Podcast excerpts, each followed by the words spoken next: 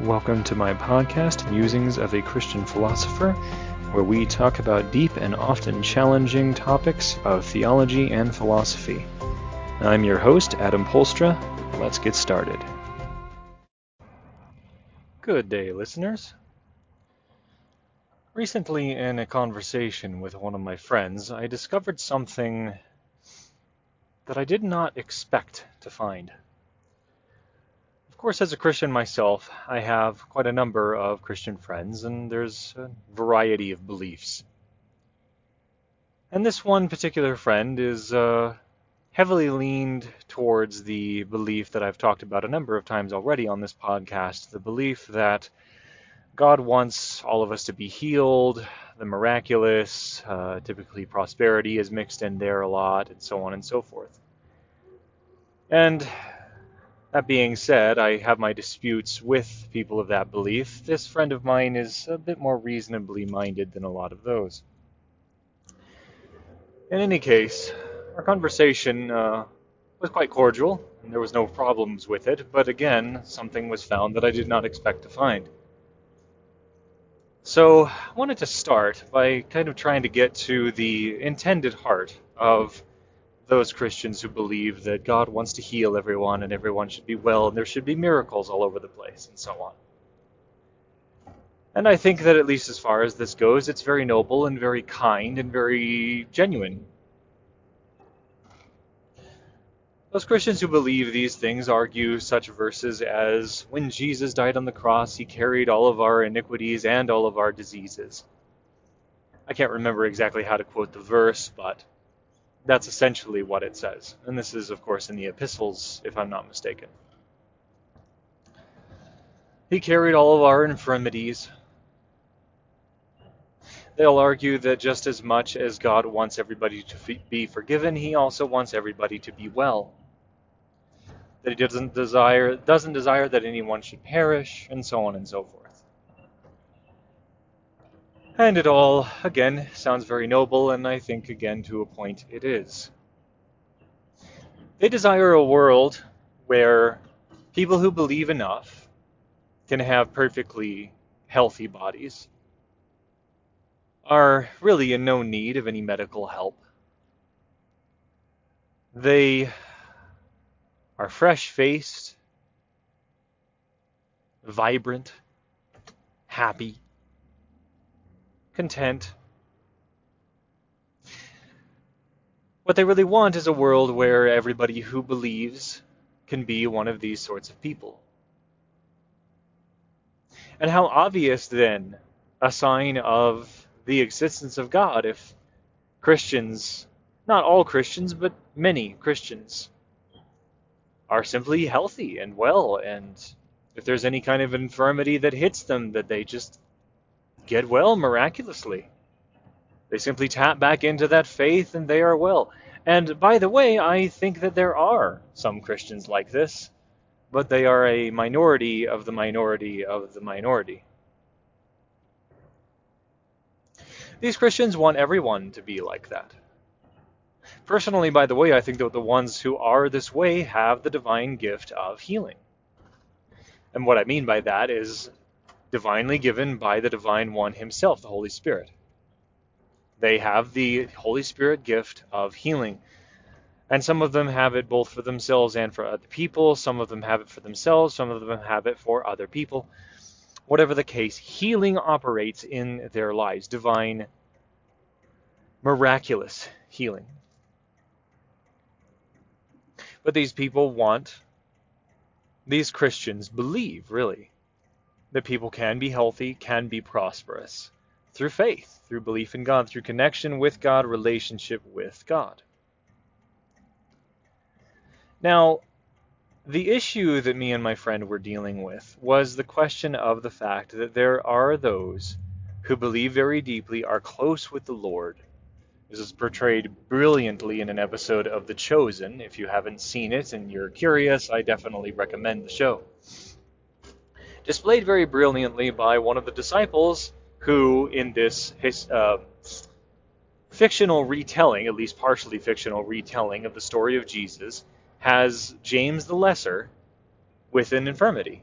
It's not specifically described what it is, but it seems to be some sort of spinal defect. He's talking to Jesus, and having seen Jesus heal many people, asks him directly why he is left with his infirmity. And Jesus is portrayed in this, because again, this is extra biblical. It's not meant to be trying to say what the Bible says, but giving an example of something we do face in our everyday lives, and this is why I respect it. Jesus talks to James and tells him that many of those who have received his divine healing, his miraculous healing, needed that as an introduction to him, to Jesus, a bridge to connect the gap for these people to believe that Jesus is in fact the Son of God and that they would believe in him for salvation. He looks at James the Lesser and points out that he doesn't need that boon. He doesn't need that advantage, so to speak, in order to believe. An argument for those who have watched the show, James himself made in a previous episode. Again, James the Lesser. But of course, having it told to him by Jesus himself is quite a different thing. But it confirms something, I think. When I was discussing this with my friend, I pointed out that while that is difficult for someone like him to endure in a show like that, something that is highly acclaimed by many as a show that does reveal to them something of Jesus that they hadn't seen before. Again, not to be confused with biblical truth, but um, as at least an example of what it may have actually been like to know him, the historical figure of Jesus 2,000 years ago. Anyway, what I pointed out is that what Christians face today, whatever their beliefs, is that while most of us still do believe in the current existence of miracles of healing, there are still those who seem to be every bit as righteous, to have every bit of faith, to be as close to God as any, and so on and so forth, and they have some permanent infirmity and it is never removed.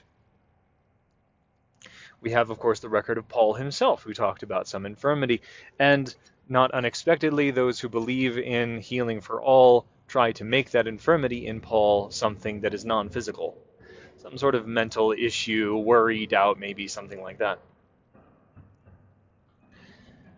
But it seems fairly plain and not definite, but uh, fairly obvious, it seems, that it was probably a physical infirmity. Anyways, if it couldn't, uh, if Paul himself couldn't be well in his body, he who, through the power of Christ, was healing many, just by his shadow, then it brings to question the universality of miraculous healing, as implied in the verse Jesus carried our iniquities and our diseases on the cross, etc., etc. It's a very difficult question for us to wrestle with, and I think very, very difficult, probably avoided by most who believe in this miraculous healing for all who believe. But there it is. There are many, many of those people. So what I began to question is what really is the design of God? What is it that he's really after? Those who have listened to my podcast uh, for a while will remember that I have pointed out that God's real desire for us, in fact, I said this in a very recent episode, God's genuine desire for us is to become the right kind of people. He wants us to be like Him. He wants us to love. He wants us to work towards the good. And there's even indication that God will use the negative and troublesome and uh, horrible things of this world to turn it around, or turning it around to that same end, to continue transforming us into the right kind of people infirmities being no less than anything else on that list. And furthermore, God wants to bring us to Himself. And this is a part that I haven't talked about as much, but the point has always been relationship, and that is why He wants us to turn into beings more like Himself. He wants us to become more like Himself so that a genuine relationship can be had in the first place. He wants us less if there is still evil within us, if there is still pride within us. So, to transform us more and more into beings like Himself, He can be closer to us. Now, again, I don't mean to say become Him. There'd be nothing interesting there. There would be no variance. There would be no difference between us and Him. No, He wants us to be like Him. I have the same desires myself. I want others around me to be like me, especially in the sense of following virtue and goodness, but I don't want them to be me. That would be boring. Anyway, he desires for us to be like him, and he wants to bring us to himself. This is the real crux of the idea of heaven as far as I have learned to understand it. That heaven is the place where we are with our God. If that is what he wants, then that is the point of everything that he does, at least in our lives to be concerned. And if that is what he is doing, then if he were to allow everybody who believes to be healed, it would be towards that ultimate goal. If he doesn't allow everybody to be healed, it's still towards that ultimate goal, if that is his goal for us. So the trouble here is that those who believe in miraculous healing for all believe that that is God's true intention. But the question is does that fall in line with God's ultimate intention or does it go against it? If God's true intention is to have relationship with us and to draw him to himself, would healing for all help that or hinder it? In my recent podcast, I pointed out that if that were the case, there could be almost no worse fate for Christians. Why? Because we wouldn't have challenge, we wouldn't have friction, we wouldn't have resistance to build the muscle of goodness upon. We would have nothing to fight. And while in the heavenly life that might be fine, in this life that's doom. Malcolm, Malcolm Muggeridge saw this as well. He pointed out that the memories of his life that he treasures the most are not those of contentment and happiness, they are those of pain and struggle. Why? Because in the pain and struggle, he became a better man. Those became, in retrospect, the most meaningful to him. So for us to be spared all of those things, because we're just miraculously healed all the time would be a fate of doom. Maybe not for every person, but for probably the majority. And that might explain something about those who do not seem to suffer from any, or at least only very minor infirmities during this life. Perhaps God knows something about their hearts that they wouldn't need to have an infirmity to remind them. They wouldn't need to have all this struggle to keep them humble.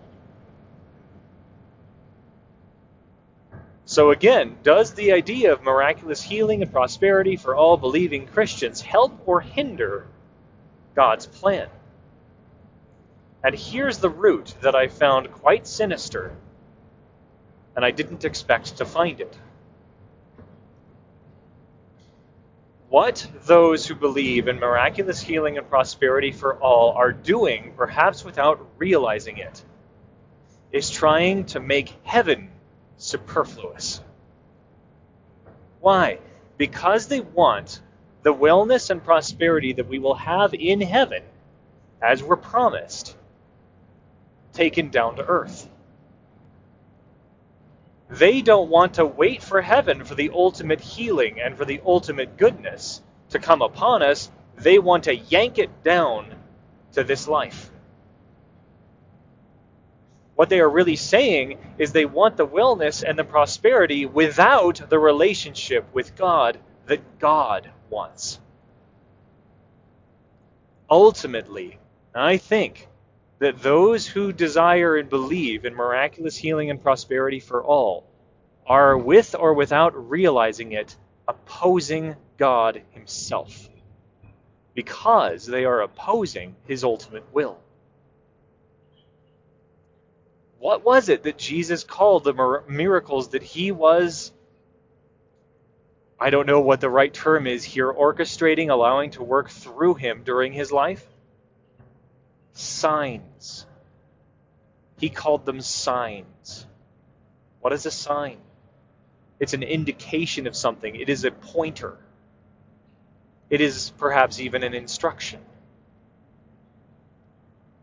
I was just looking at a speed limit sign, speed limit 55. It's telling me how fast I can go and no faster. Of course, not on the dime, but anyway. What is another sign? Amphitheater this way, directing you where to go. It is an indication. It is a harbinger. It is an instruction. If Jesus was calling the miracles of healing and other things signs, then they're pointers. Why they are here is not because God wants to make earth into heaven. He doesn't want to make this life into heaven. He wants to show us what it's like there. And my question to those who believe in miraculous healing and goodness and prosperity for all is are they willing to get with that program? Do they insist that earth should be like heaven for Christians? Or are they going to submit to the truth that God, through Jesus himself, showed us that it's just a sign? I think he does delight when we are healed, when we are made well, when we are prosperous. Why not? Because that is parallel, at least in part, to the life that he wants us to have ultimately. But it's not to be mistaken for the thing itself. This, to me, is the pride of those Christians. So that's all I had to bring today. Hope that gives you a lot of interesting stuff to think about and talk about. Until next time.